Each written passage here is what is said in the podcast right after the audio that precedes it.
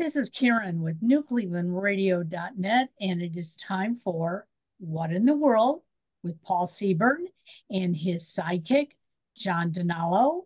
And it is our last show of 2023 because New Cleveland Radio is going on break.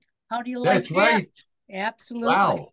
So well, a well-deserved break, I, I should say. yes, I, I, I, concur. A well-deserved yeah. break for all of us. Well, of all of us. That's right. That's right. Uh, so, uh, are you done, Karen? Show, I missed. I missed rehearsal. I didn't know if there was something that was going we on. We all missed rehearsal. Well, you know, this show is being sponsored by. Um, oh. Yes, I can. Coaching with Karen, and that's, right. that's a great time to contact me, and we can talk about coaching and not yeah. coaching for the Browns. So sorry, oh. I don't do sports. That's right. That's right. We have somebody who does sports here, and it's not me because I'm Paul Seaburn, the uh, host of New Cleveland. No, no, the host of What in the World. There we go. We're Boy, confused today. One of these days, we need to have a rehearsal. I know. what in the world? Everybody's favorite new, weird news show. Real news, sometimes strange, always funny. That's our motto. I am the head writer and editor at uh, uh, wow, mysteriousuniverse.org. I think the cold weather has frozen my brain here. Mysterious, you can you can find all these uh, many many similar stories about more about paranormal and Bigfoot and ghosts and all that good stuff over there. On what in the world we talk about the weird news of the day, stuff you don't see on the mainstream media, on um, the, the regular news on Facebook. You don't see any of that stuff unless you go to my Facebook page, and then you will.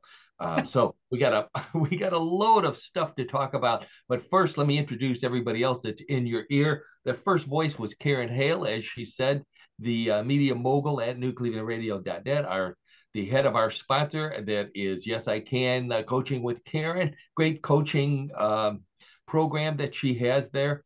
Uh, she also has a great um, uh, podcast platform. Please go visit them. There's all kind of great podcasts for you. But first, of course, listen to uh, to us. What in the world? Um, we're on YouTube, so you can take a look at all the great photos we have. You can see what we look like. If you don't like that, just listen to us. Um, and speaking of listening to us, he's been waiting patiently down on the screen somewhere over here is John DiNallo, my old buddy, the host of New Cleveland. Oh no, what in the world? Oh, take it easy. Oh, take it easy. Take it. Take it. I know. I gotta slow. I'm gonna take a drink of water here while John says hello to everybody. Yes, hello everyone. Uh, Karen and Paul and uh, all of and our uh, wonderful audience. Uh, as you can see, I'm decked out in Browns Cleveland Browns gear. Uh, the Cleveland Browns have won their last three home games in exciting fashion. Uh, Joe Flacco has uh, energized the city, and uh, ah. we're looking good for the playoffs, everybody. So go Browns! Wait, don't drink us. Browns. Don't drink us on there, John. Yeah, Joe Flacco could run for mayor today and win if he were. I think uh, oh, absolutely. He, he, could run for president and win. You know. Yeah, right. Uh, maybe, maybe I don't know about that, but definitely mayor. Maybe even governor. He'd be. He'd probably be good at that. Uh, but anyways, okay, so we've got some more sports coming up on later on in the show from John uh, in his segment. Right now, we've got uh, all kind of weird news. Um, uh, as I mentioned, uh, or maybe I didn't mention, but I'll mention again. Uh, if you can find me on Facebook, and you can find, um, I test out a lot of the stories during the week. So some of these you may have seen on Facebook. On the podcast, we go into much greater depth and analysis and and we really dig for the comedy in in all of these stories. So, uh, and and speaking of digging for the for the the stories, here's some of the stories we've got.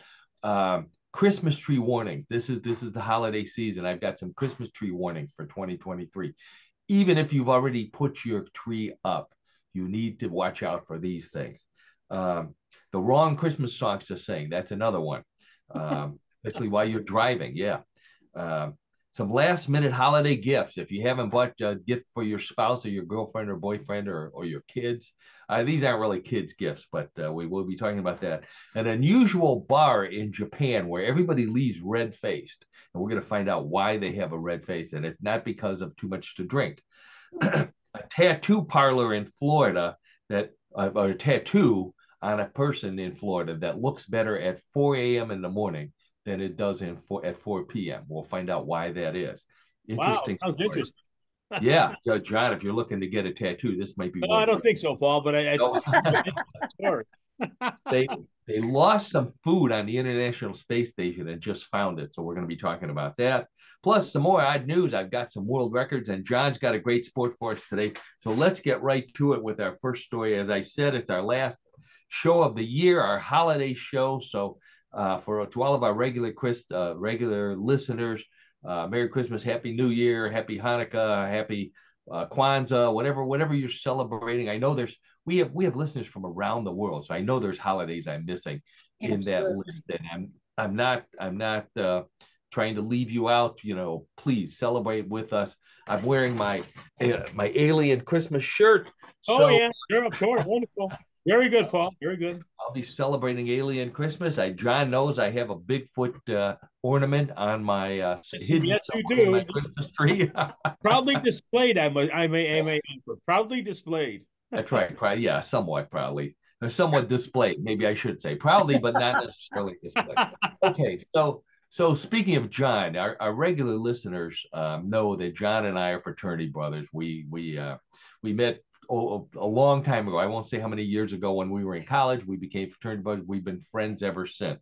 When we were in college, we went to a lot of bars together. Uh, some that we remember, some that we don't. Uh, and, and we did some things that that should have gotten our face slapped or maybe maybe I did some things that should have gotten our face slapped. John was. I got with you on that, Paul. I if I'm not too, if I, I would probably not to be too far behind anyway. But, there you uh, go. There you go. Okay, I'm glad you finally admit that, John. This is true confessions on what in the it world. It is. It is. We're, we're we're coming clean after all these years. Nonetheless, there is a there's a bar in Japan where guys go in to the bar expecting to get their faces slapped. They they are looking for. In fact. Um, it, it's not Hooters, okay. Number one, it's it's not Hooters. it's a real bar. Um, it's called the Shachihoko Bar in Nagoya. I don't know where that is, somewhere in Japan. Uh, it not only allows the female staff to slap their patrons, uh, but the customers actually pay for the privilege of getting slapped. Yeah, I know. I have that same wow. reaction. Wow. Yeah, let's take a look. I've got some photos of these uh, these people getting slapped. There we go. Let's see if I've got the first one here. I don't remember how many I have there. Uh, okay, so here she is. This this is the bartender, or maybe a member of the wait staff, really slapping the heck out of the face of one of her customers. Jeez. I saw the video of this, and um, there's a couple of videos if you if you look up face slapping in Japan. Uh, this I think this particular one slapped once. There's a couple that were slapping back and forth, back and forth. It was unbelievable how many times they slapped their customer. Um, to me, I think it's because they eat too much sushi, and sushi's bad for you. Raw fish, you know, it's affecting their brains. That's that's what I.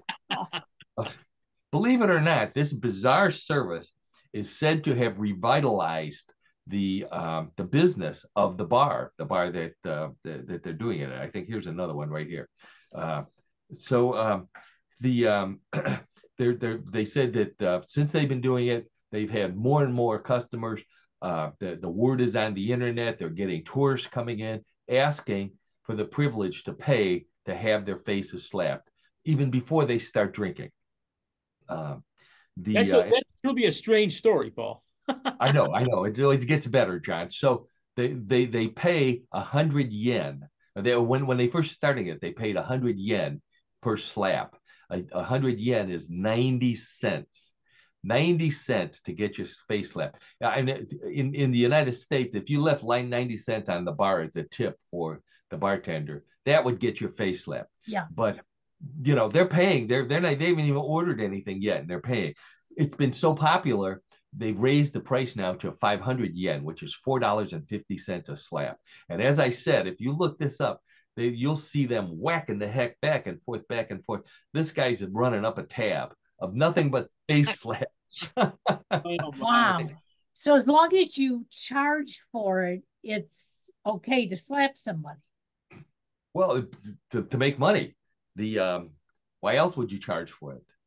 No, I'm saying if you oh. charge for it. So if I decided to charge you and you paid oh. for it, I could slap you. Uh, that's true. That's okay. True. That's true, and also a bad idea. But uh, So believe it or not, though, Karen, now that you brought it up, both men and women at this bar pay to get their faces slapped. So wow. it's not just the, the weird men living in Japan; it's also the weird women wow. that live Japan. And this this girl, I like this picture here because this was obviously back from uh, back from COVID, maybe. But uh, the the waitress has her face mask on and she's slapping the face of the guy. So uh, maybe she's afraid he's going to spit in her face while he's getting slapped or something. I don't know. It's so, anyways, here's the reason why they do it.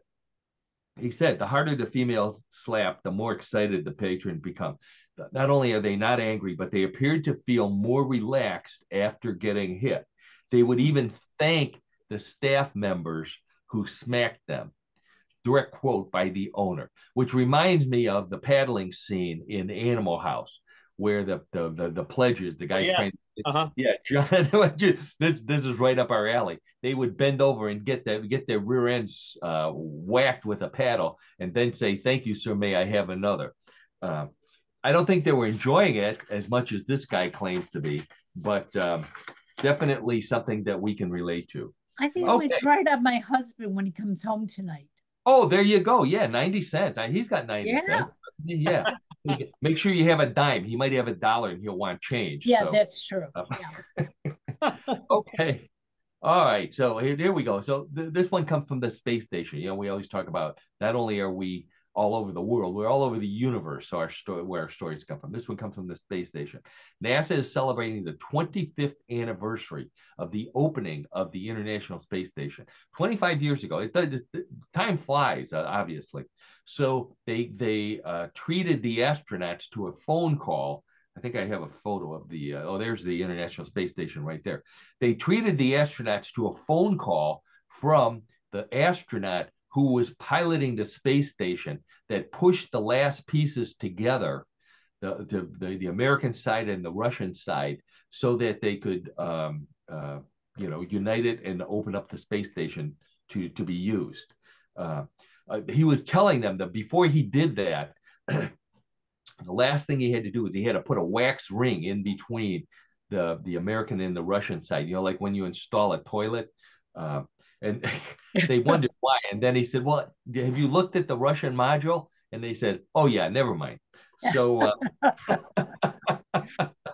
he also mentioned that he also mentioned that there were a few parts left over, so they must have got the last module at IKEA and were, you know, in a in a hurry to put it together. Absolutely. Yeah, yeah. so the uh, um, so also another story from the International Space Station. This comes from an astronaut who is currently no, he just left. He was up there. So he missed this big event. But while he was there, he was growing tomatoes. Uh, astronaut Frank Rubio from the United States. I think I have a photo of him. Oh, no, I don't. so so Frank Rubio was growing tomatoes on the space station, these little tiny cherry tomatoes that, that everybody you know you see in, in salads. So that's that's all the room they had to grow up there. So he ended up with like seven or eight of them, which was what exactly one per crew member. So he's part, parceling them out very carefully, and he has saved one for himself. When they're all done, he goes to get his, and he can't find it. So he's accusing the other astronauts and cosmonauts of stealing his tomato. They're oh. saying, "Oh no, you just you you probably eight years beforehand, so you could get another one and and screw one of us out of it." yeah, seriously. So they they argued about it. Yeah. So he got mad. So yeah, he spent eight months looking for the tomato because he was so upset about it. He knew he put it in a baggie. He knew it was a, it was in the space station somewhere, and it's huge. You know, it's like a like a, a, a house. Never did find it. So he went back to Earth. They finally found it this week. And um, uh, they said, um, um, oh, so so they, it turned out he wasn't lying. They found it. And uh, you know what happens when when you're when you're uh, up in space and and you can go off and and do whatever you want and get infected and all the kind of like that movie, The Alien. This is what the tomato looks like now. There you go. Now I've got my oh, video. Oh my goodness! ferocious tomato. I never. yeah. yeah. The tomato that ate Cleveland. The um. So so anyways, no, it actually it's just a shriveled up tomato. Um, the uh, so they so the American astronaut the way after they found it, they gave it to the Russian astronaut and told them that it was beef jerky, and they ate it. You know. oh, they're misleading them. They're misleading. Yeah. Yeah, yeah, you know, it's they have fun up there. They have fun up there on the on the space station. Okay, well, let's move on to the holiday portion of the show. So here's our warnings for um, for those of you who are um, uh, celebrating the the Christmas uh, holiday. John, do you have your tree up, by the way? I, I forgot.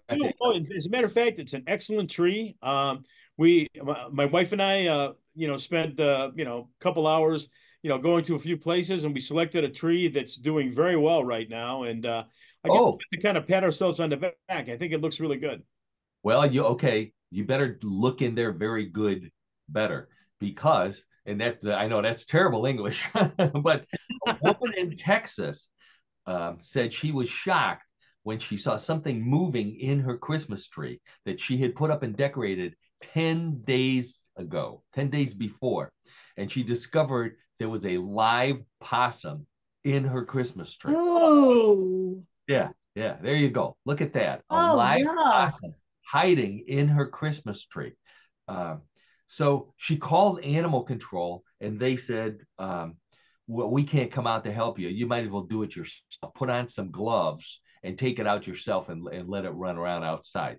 So um, she goes she goes to get the gloves and and goes to, to to get the possum out. And in the meantime, her young son, her young son ran out the door, ran to the mall, grabbed the first Santa Claus he found, and he said, "Yeah." He says, "Santa, here's what I want. I want an official Red Ryder carbine action 200 shot range model air possum rifle right away. For those of you who don't recognize that, that's from uh, what is that from? A Christmas story? Christmas yeah. story. Christmas story, right? Yeah.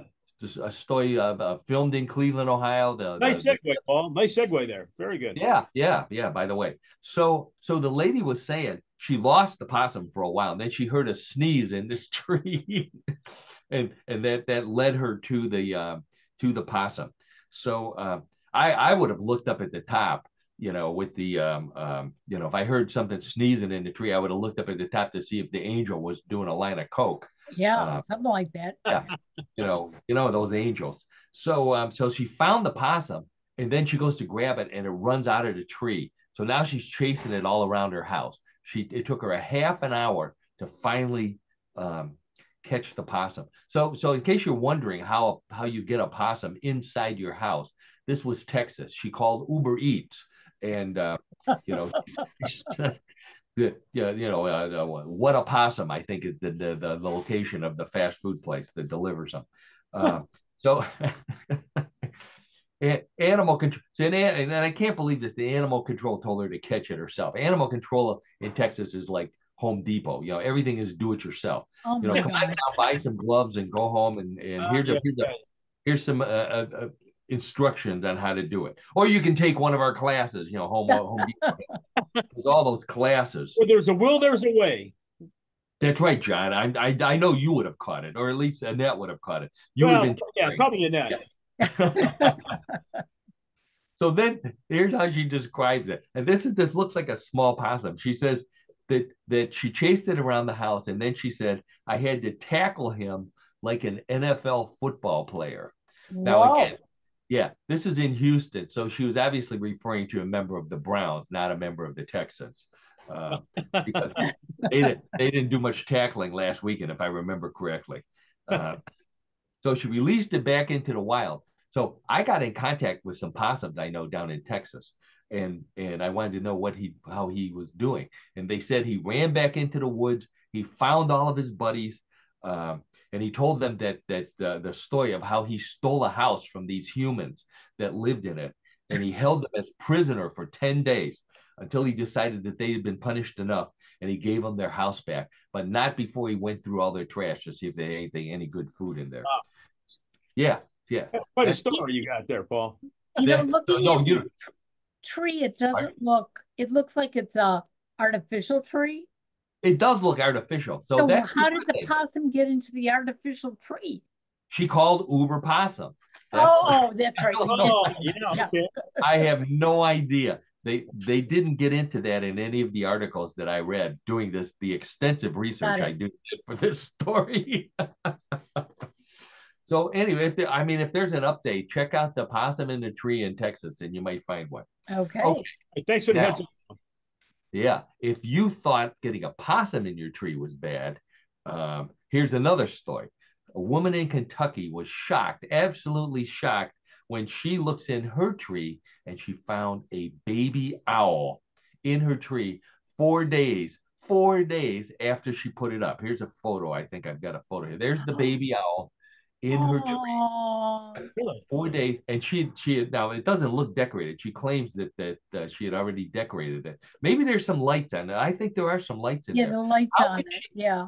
Yeah. How could she decorate the tree and and not see a baby owl hiding in there unless it was hiding in the bathroom or something waiting for yeah, her to finish really? wow uh, yeah so her uncle her uncle uncle horton said i told you i heard something in that tree uh, that's a that's a joke for everybody who ever read dr seuss horton hears a who I uh, you brought it back to memory, Paul. Yeah, I had forgotten that. Wow. Yeah, my lovely cousin Elaine. She doesn't. She doesn't. Um, she doesn't uh, uh, like too many of my jokes, but she actually uh, I put that on Facebook, and she actually liked that one. She turned me so when back in our younger days when we were kids, she turned me on to Dr. Seuss. So okay, uh, yeah. So, anyways, the owl was in the tree for four days. Four days.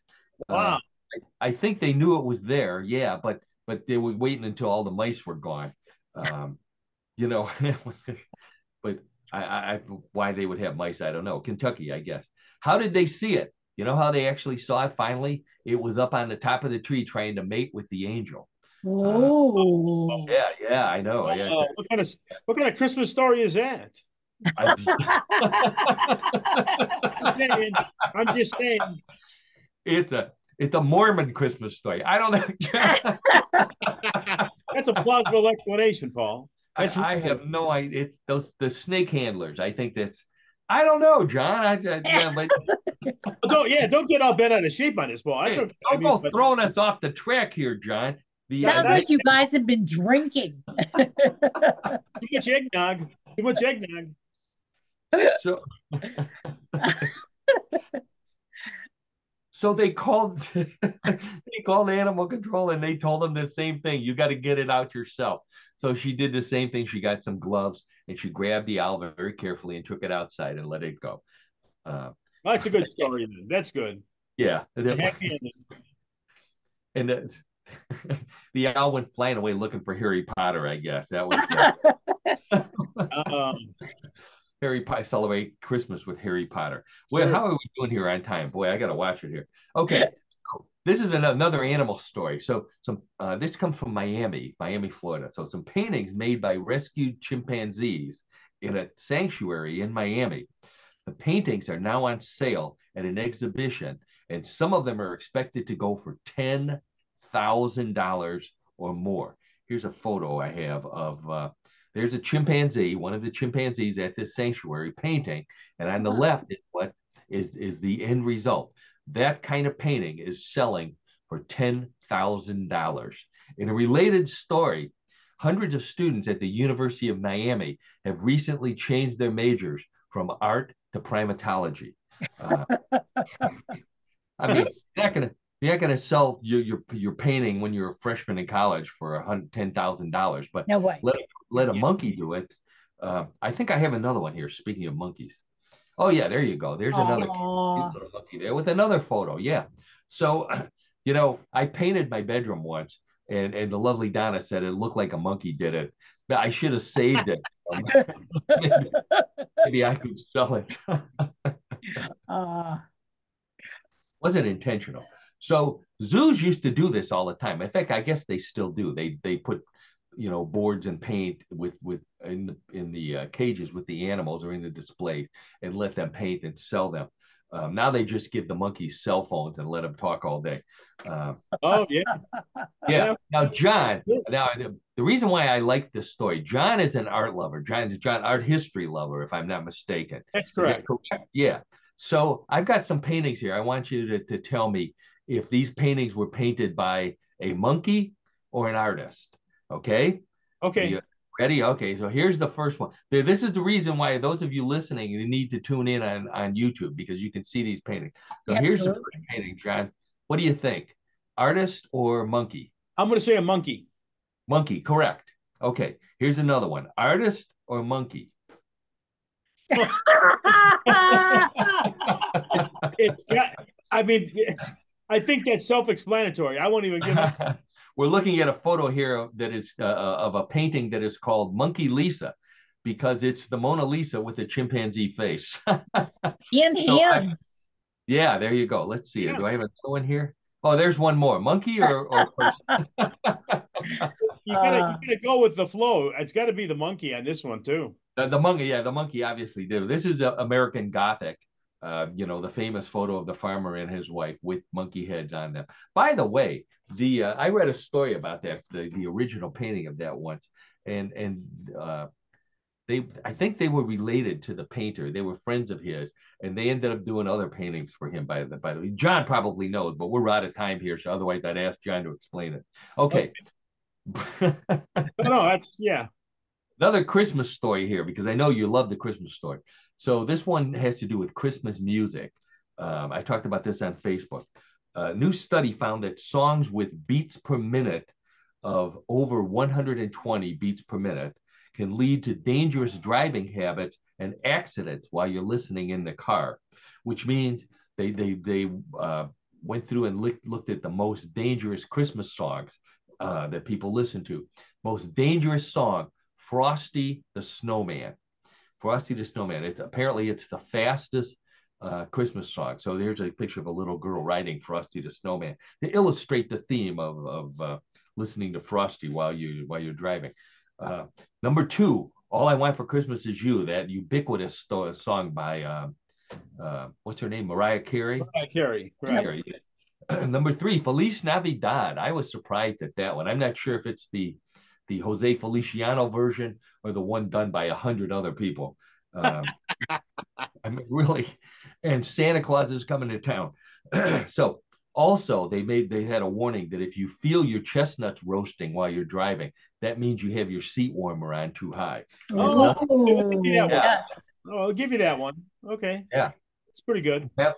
Grandma got run over by a reindeer, they said, is only dangerous if grandma is sitting in the back seat right behind you and doesn't like also, they said that driving while distracted can lead to being pulled over by the police Navidad. Uh, and I believe I have a photo. I have a photo of the police Navidad right there. Oh, oh okay.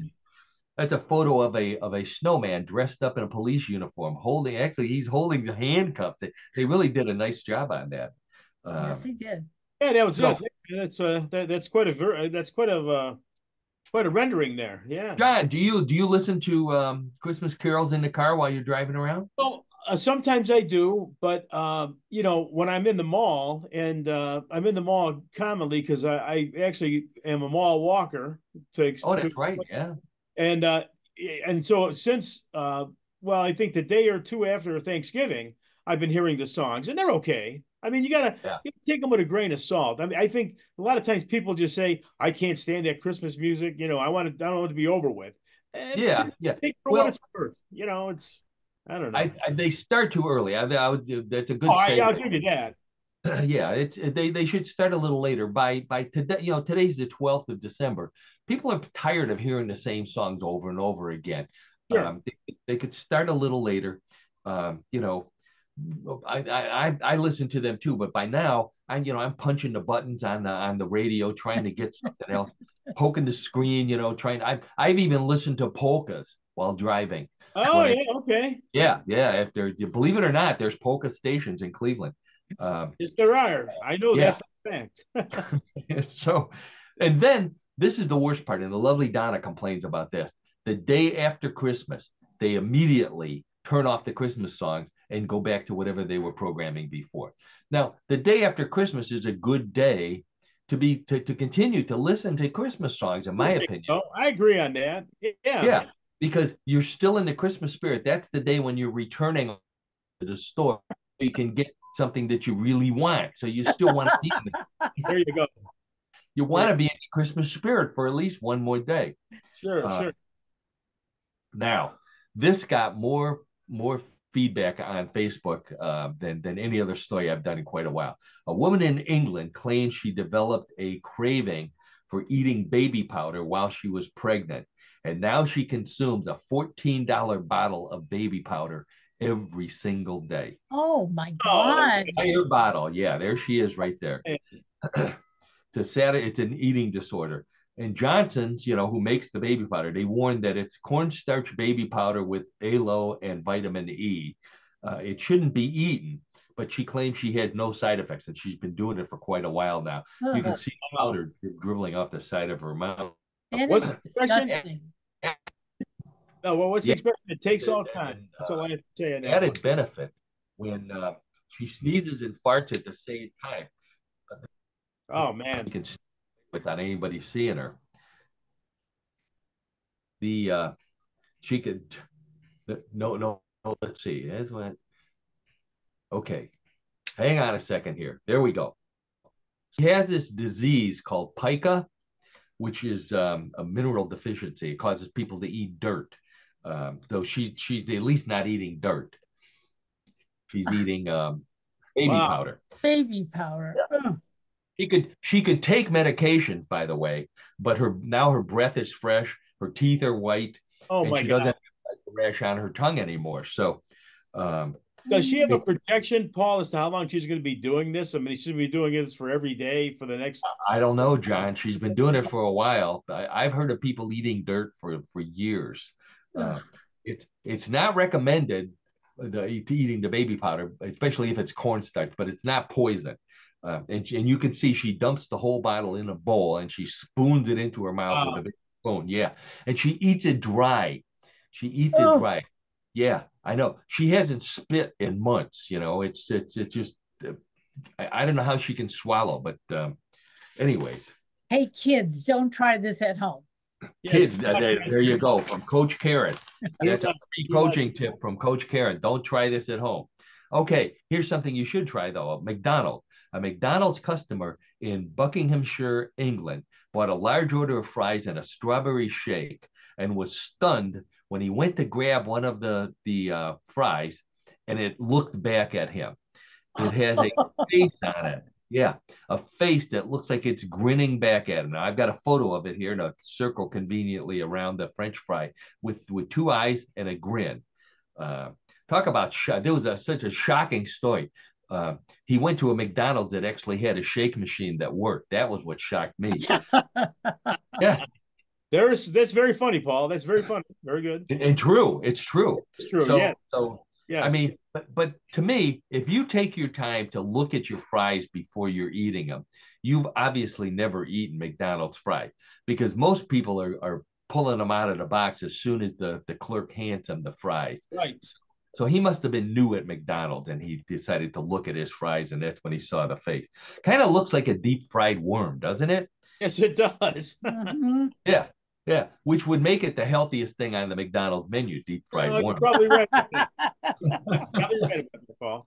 In uh, fact, I think this branch, this this branch of McDonald's, is thinking about offering them, you know, calling it fries with a face. Mm. Uh, yeah, yeah. Oh, I know. Um, you know, it's you or, or you order a McRib and you get a side of McRibless, uh, which don't have ribs. So oh anyway, stuff on that. Yeah. Okay, back to Christmas. So if you haven't done your John, are you done with all your shopping? No, but I'm I'm I'm into it right now. Yeah, I'm doing okay. I'm not done yet, but I'm I'm doing okay actually. I think I'm pretty good okay. shape. Uh, well, we've got some tips for you here. Um, just in time for Christmas, the Italian fashion house uh, Bottega Veneta. I'm sure you don't know who that is, but Annette does. Um, they unveiled. He does. Yeah, their new product. It's called. Uh, let me put a photo of it here. So while I describe it, it's called the raw paper leather top handle bag, uh, and it's a purse that looks identical to a paper grocery bag, but cost $1,900 for a small one, which this model is holding here. And no 20, way. Yeah, twenty five hundred dollars for the medium size. I think I guess they don't have a large size because people can't afford it. well, I uh, just think well, I, Paul, it's probably a good example of people with like disposable income. you know, to some of those people, I guess they can do that. Wow. Well, I'll tell you what, John, if you wanted to get one of these for Ned, I'm getting one for for the lovely Donna. Here's what I'm going to do. I found a black pen and and I and I already have the bag. I'm just going to make a logo on it with my black pen. Oh, you're going to like kind of uh, fashion one yourself? Oh my gosh. Yeah, I'm going to make one myself. Homemade. Okay. Big, Bergdorf Goodman or whatever the heck this this, this company is. My good friend Gail down in um, in Tennessee, she sent me a message. She said that uh, I put up this picture, and she said she spent the whole afternoon clicking on it trying to order it. I know she doesn't because she spends twenty five hundred dollars a month just on dog food, so she can't afford to buy a, a paper a, a, purse that looks like a paper bag. Wow. Uh, so so yeah, last week we had the nine hundred dollar towel. Um, you remember that? Now we got. I remember 20, that. Yeah, now we got the twenty five hundred bag. Uh, uh, dollar paper bag. Who says the economy is bad? People are buying these things, so it must be doing good. As John said, people with a lot of disposable income. Um, you know, and I can just see, I could, you know, if I got one of these, I, I, I grab it by, you know, lovely Donna, I grab it by mistake. I take it to the grocery store. I'd get a rotisserie chicken, you know, put it in there. Oh man, I come home, it's grease all over the place. I just, oh boy. Yeah. Yeah. Doghouse. Well, you'd yeah. be the doghouse on that one. now, John and Karen, both of you, what would our parents think of something like this? Oh, it, it, no, they, that's not even the realm of possibility. I mean, you know, uh, they would uh, they would poo poo that immediately. My yeah. mother was a seamstress, so she would have looked at this and she would have gone out and gotten material and made it for like two dollars. Oh, there you go. yeah, sell it for two dollars and a penny because she didn't want to cheat anybody. Yeah, yeah. Well, you know, I was thinking if, if I, if I got something like this that I to give to someone, I, I'd be afraid to tell my father because he might find it, and he and the first thing he would do is cut it up and make a, a book cover out of it. there you go. Sure. There you go. So so I had to look up there. Here's a, for those of you who who can't imagine covering a book with a grocery bag. Um, not the plastic ones. This is a paper grocery bag. I have the steps. So here's a picture of the the person here just cut the bottom off the bag. Um, and now this is just they folded yep. it up, very simple to fold, slide it over the the the hard cover on the front, the hard cover on the back, and the end result looks like that. There you go. So that was the thing we had to do when we were kids. We all you brought Absolutely. your books home. The first thing like the song says, Paul and Karen. Yeah. It, it looks hauntingly familiar. now the wealthy, yeah, the the, the wealthy kids, um, they um, you know, they they their parents would go to the store. They'd go to like Burroughs or someplace like that, or sure. Or, and they would buy book covers, ready-made book covers with advertising all over them. But uh, those of us who who grew up on on the other side of town, um, we used our paper bags. Yes, and, we did. Um, we did. And that's what they look like. Yeah. So I thought a little, little trip down memory lane here for those. That's a good point, there, Paul. Very good. Certain age, yeah. Yeah. Okay. All right. Let's see. That was the uh, the paper bag story. okay. So now, where do you hear this one. This is just the most unbelievable story of the week. I normally don't like doing crime stories, um, you know, because no, it, it's because it's crime. You know, somebody may have been hurt, uh, but this one was too good to pass up. So this one comes from Florida. Where else? Um, and and it has to do with the Waffle House. So instead of calling it a crime story, I'm going to call it a Waffle House story. Okay. a man in Florida was arrested for alleged for alleged theft after he refused to pay twenty five hundred dollars for getting get ready for this a Waffle House logo tattooed on his right calf. Whoa. Yeah. Okay. I'm not making this up. There is a Waffle House tattoo right there. Now, now this is not the one he he got, and we'll I'll explain it here. So, uh, and wait till wait till you see these tattoos. So, um, he, he he refused to pay. He got it on his right calf, and he refused to pay the tattoo artist, which caused me to wonder. You know, maybe maybe the artist put it on the wrong uh, in the wrong place. The guy maybe he wanted it on his forehead or something, and um, you know he he didn't. He put it on his on his uh, calf you know, and well, does he think he's going to get a discount from Waffle House for doing this? uh, yeah, yeah. He wouldn't because at Waffle House, no one would even notice because a lot of people get Waffle House logo. Here's another one right here. Look at this one. This was much Wow. bigger here. Yeah, that's a nice Looks one. like the real deal. That looks Yeah. like the logo. So it does. It looks just like the sign. So what what the story said is that the guy was mad because the the the tattoo only had the the the words Waffle House, but they were not done in yellow. They were not done in yellow, and the guy wanted to charge him another hundred dollars for the ink in order to make it yellow, and he didn't want to pay for that.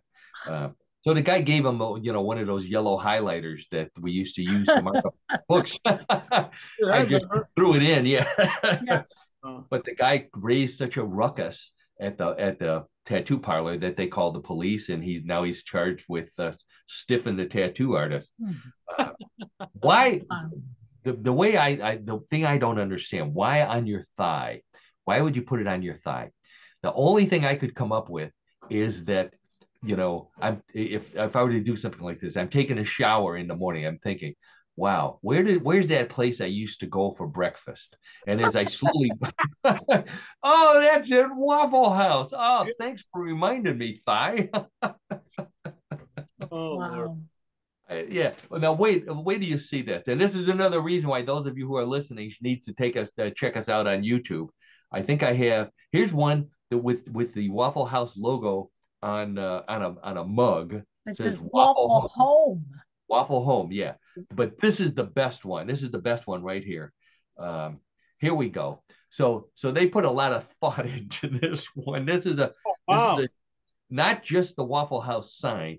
This person had an entire Waffle House uh, restaurant tattooed on it, um, apparently their thigh. Also, a girl who may be his girlfriend, although it says in writing about script writing above the Waffle House, white trash. So maybe not. I'm. I don't know if it's his girlfriend or maybe his ex girlfriend. That's an eye catcher, I think, Paul and Karen. That's an eye catcher. I'll leave it at Yeah, that. yeah. I think that's what it is. It's his ex girlfriend. Uh, so there you go, John. I will save this photo for you in case you ever want to get a uh, Waffle House. I'll keep it in mind. Paul, I'll keep it in mind. But th- about, about making any commitment, though. better yet, better yet, I'll send it to your wife and she'll get it for you for Christmas. How about Oh, that? no, no thanks. No thanks. Uh, I'm bailing on that one. Sorry. Oh, okay. So I think I've read. Yeah, I have. Wow, I, that, that was pretty good. So we've reached the end of the news portion of What in the World, which means it's time for What in the World of Sports with John DiNallo. So as I mentioned before at the beginning, oh, I want to do a shout out, by the way, to someone that both John and I know, and that's uh, Mel. Uh, uh, Mel's a good friend of ours from, uh, from John. John's known him all of his life. I've known uh, Mel since high school. Uh, regular listener to the show. Also, his brother John. If he's listening, I say hello to him as well. Uh, I know they love What in the World of Sport. Our, our our our fraternity brother Dan, he loves What in the World of Sports. Our buddy Brian down in uh, West Virginia, everybody loves What in the World of Sports. Why? Because every week I challenge John to come up with a really strange sport that fits in the theme. Real sport, sometimes strange, always funny. And John always manages to find one. So wait till you see the sport we've got this week. I've got your photos lined up here, John. So take it away with your sport. Oh, sounds good, Paul. Thanks for the intro. So, uh, our sport this week is very, very different. And our sport this week is forklift driving. forklift driving, competitive forklift driving. Well, no, and it's it, you know it's an activity that Amazon, Oh, as okay. everyone know, could not survive without forklift. Sure. Uh, but there is an actual competition. Wow. Germany hosts what is called the annual Stapler Cup, which is a competitive event that sees hundreds of forklift drivers get, get ready for this from around the world going head to head in a series of difficult challenges for the so, you could gain the title of the world's best forklift operator. Now, for those of you listening, that John said stapler cup, and that is stapler, S T A P L E R, like the thing that you use to staple pieces of paper together.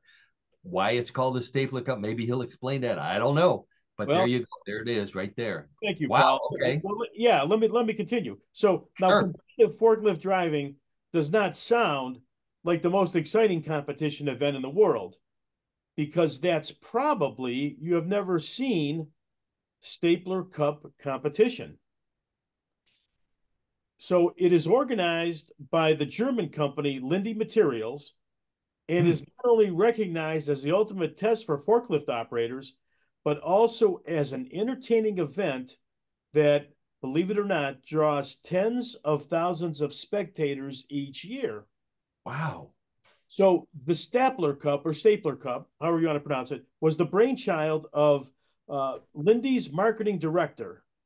And he envisioned a competition that would demonstrate the level of art, skill, and even the passion that goes into handling forklifts. And you don't Hmm. think of that necessarily. the passion, the You know, it's a passion of machine that forklifting. can Oh, move things around.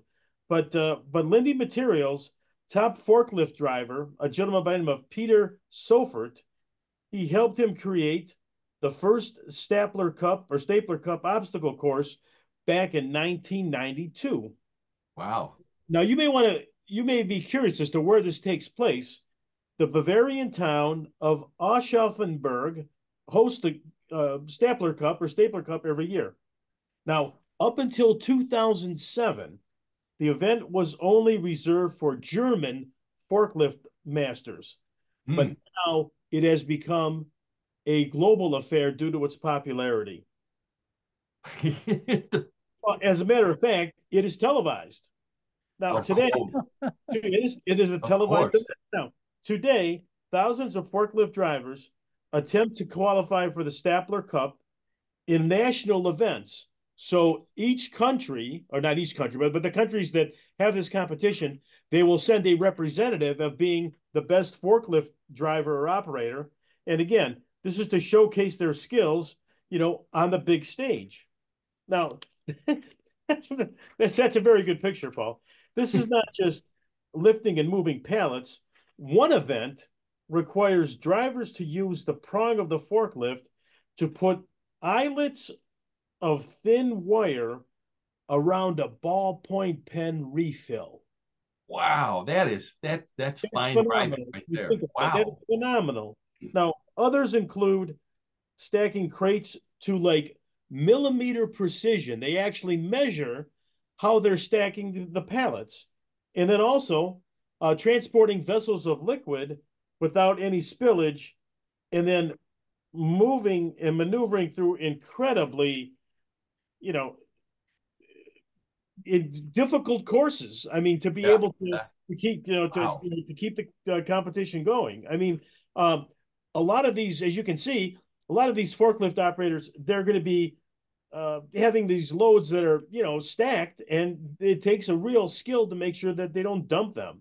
Um, yeah, yeah. and then and then what has to be done is in the as the competition continues they will park the vehicle and then they have to sprint up a ramp to slam a big red button to indicate that the run is finished Wow. uh, i mean it's uh you know it is a competitive, yeah. and, and, Well, and some of you they, say, well like big trophies there. Yeah, I wonder if they they probably get some money. Well, yeah. Now, and, and you think of this, it's ironic that we are the country in the world with the most warehouses, yet Team USA has never won the Stapler Cup. Wow. I think for American pride, it's time we take home at least one Stapler Cup trophy. And we need to do it before they let robots enter the competition. Whoa, Oh, yeah. right. Yeah. That's right. Yeah, the robots are taking over at the Amazon warehouses. Maybe, you know, that's that that's a real problem. But wow, what an interesting sport. I the, the, the photos for those of you who are listening, the photos uh, on YouTube are, are quite amazing. The the stacking. There, there was only one where they were stacking pallets. Um, the rest Right. of them stacking odd shaped balls and cups and um, looked like they were racing and a lot of people in the stand. That's a and, and televised, you know, that's a perfect, perfect, you know, it's like uh like like like demolition derby or uh, auto race. Oh, that, that- I, I I found the research on this to be amazing. In fact, I couldn't believe it at first because Yeah. how can you find that exciting? But tens of thousands of people, okay, are watching this competition. Yeah, So- yeah, Yeah, I mean, I to know. each his Well- own, I guess, but yeah. yeah. That and the, the Germans, you know, they're they're into precision, so I can I can. Oh yeah, right, that. sure, of course. Yeah. Well, great sport. Now, John, you know, John makes it sound like he's never heard of this sport before. Um, but, but I've known John a long time. And it's he sometimes forgets some of the things that we did while we were in college, as I That is mentioned earlier that is very true. That is very true. Believe it or not, while we were in a fraternity, I believe there was a competition that we had entered, the fraternity had entered, and somehow the brothers believed that John and I were the best people to drive forklifts in this competition at our school. So it was John and I, our responsibility was to go find some forklifts and, and practice and then show up to, to uh, compete. So I found my forklift and I, I, I got back to school and John's not there. In fact, here's a photo of me. I'm at school. I'm looking for John. Uh, I'm looking everywhere. I'm on the top of my forklift. That was one thing I knew how to do. I knew how to raise the fork up and down. So I'm on the top of the forklift looking for John. I finally see him in a parking lot. Um, and it was wintertime, although this parking lot doesn't look too snowy here. It's wintertime. So John is in the parking lot. He is he's driving over obstacles. He's doing donuts in the snow. John is John's a master at driving in in the snow. So that's what he was doing. Uh, oh my gosh. yeah, look at that guy. He was uh, doing stunts in his forklift. So, uh, needless to say, we were late for the competition, and I think we got paddled after that, didn't we, John?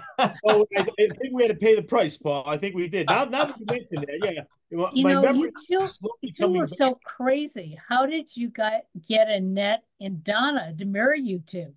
oh, but Oh, another can friend of ours, that. that's pretty funny because uh, John and I had dinner uh, the, this past week with two other older brothers of ours, and and and and all of the wives say the same thing. How do, how did you guys survive all the all this stuff? Uh, I, I, we may have elaborated some of the stories a bit, exaggerated a little bit, but um, who knows? You know, today today uh, I, I don't even want to think about it. Anyways, okay. I think we've reached the end of uh, uh, What in the World of Sports. Thank you, John, again for that great, uh, Oh, you're welcome. great sport. And that means it's time for Bluff the co-host, everybody's favorite weird news game. Oh, and one more shout out. This is the last show of the year, so I want to do a shout out to our friend Paul up in uh, wow, geez, I can't remember in New Hampshire or Connecticut. Uh, Paul the puppeteer. I, that's how what, I call him. So um, he's uh, he's he loves Bluff the co-host. That's his favorite part of the show. So I know he's listening in. He normally listens in live. So Bluff the co-host very simple. I have three news stories uh, similar to the ones that I've been we've been talking about all afternoon. One big difference: those stories were all real. In Bluff the co-host, they may be real, they may be a bluff, and it's up to Karen, John, and those of you playing at home to decide real or bluff. Kind of like John picking out the paintings. Uh, so, monkey or not monkey. So um, uh, wagering is allowed. Place your bets. John and Karen, put your hands on the buzzer, and let's get right to story number one. it's hard to celebrate Christmas in Florida without any snow, but one family there didn't let weather stop them from putting up a Santa in a gift filled sleigh pulled by eight life size reindeer in their front yard. Unfortunately, something else stopped them from celebrating Christmas as they heard such a clatter on the lawn that they ran to the window and peeked out just in time to see a large black bear killing all of their reindeer and dragging them into the nearby woods. They caught the whole thing on their security camera in case the insurance agent didn't believe them. And they found some of the mangled deer strewn all around the neighborhood. Luckily, the bear spared Santa, uh, which means that he may still get that year's supply of Charmin bathroom tissue he asked for. okay, so the family that put up eight life size reindeer and a sleigh in their front yard in Florida, only to see a bear come out of the woods and kill all the reindeer and drag them off. Real or bluff? What do you say, Karen? Well, you know, I think it was a week or so ago, you taught gave us another story in Florida where there was a bear. Oh, that's right. I think so. Typically, Yeah. you wouldn't think of bears in Florida, Right. but I'm going to say it's true. Okay, based on based on Ogan. Karen remembers those stories, remembers those fine fine points from the show. There you go. Okay, so Karen says it's a real story. John, how about you? Real or monkey? Well, I bluff. A monkey on the brain. Uh, no, I'm going to agree with Karen on this one. I'm going to say it's a real story also. oh, okay. All I definitely, No, I definitely understand that happening. Yes. okay. All right. John and Karen both say that's a real story. Let's check with the judges. The judges say congratulations to both of you. That is a real story. All And right. We're, I don't- We're doing good. Right foot Yeah, here. I don't know where bears hide in Florida, but I didn't know that they were there. Bears are there, panthers. So be careful down there. Yeah, Iguanas, I think monkeys, yeah, they everyone have should monkeys. be careful in the great state of Florida. There Absolutely. you go. That's right. Okay, so uh, uh, let's see. Scores one to one. Uh, let's get right to story number two. I may it, oh, it may sound like a duck and have webbed feet like a duck, but the animal that has been driving people daffy at a nature park in India is not a duck at all, but a newly discovered species of frog that has evolved from croaking to quacking all night long. Amphibian experts say the frog has a large um, uh, face and an unusual, oh, a large body. I'm sorry, I, I, I left out a letter there. has a large body and an unusual round snout, which may be why it quacks. But they're not big enough to swallow a duckling, so it didn't learn this trick to be a duck hunter. However, duck hunters in India may become frog hunters if this new species keeps ruining their calls and scaring away the real ducks. If frogs knew how annoyed the hunters are, they they would surely be quacking up. Okay, so the the unusual frog discovered in India that quacks instead of croaking. What do you say, John? Real or bluff? Oh, I'm going to say it's real. Uh, I mean, I can see that uh, India is such a large country, and I think that um, there's so many species of animals there. I mean, just by just by rationale, I mean, so I could, and and they're discovering different species. Uh, so I'm going to say it's a real story. I think it's true. Ah, okay. So so so even though they've never heard of croaking before, so maybe we should be looking for Bigfoot in India. If a, if a croaking frog, I mean, Well, I mean, I think I, I the search for Bigfoot remains uh, everywhere. Okay, uh, maybe maybe the, the the quacking frog knows where it is. All right, so John says that's a real story. Karen, how about you? Yeah, I don't think so because you said it it evolved based on its croaking. Yeah, based on its body and Yeah. its its head. That just doesn't seem to make sense. So I'm going to say this is a bluff. Oh, okay. So so Karen says it's a bluff. John says it's real. We'll check with the judges. The judges say congratulations, John. That is a true story. Yeah, sorry, Wow.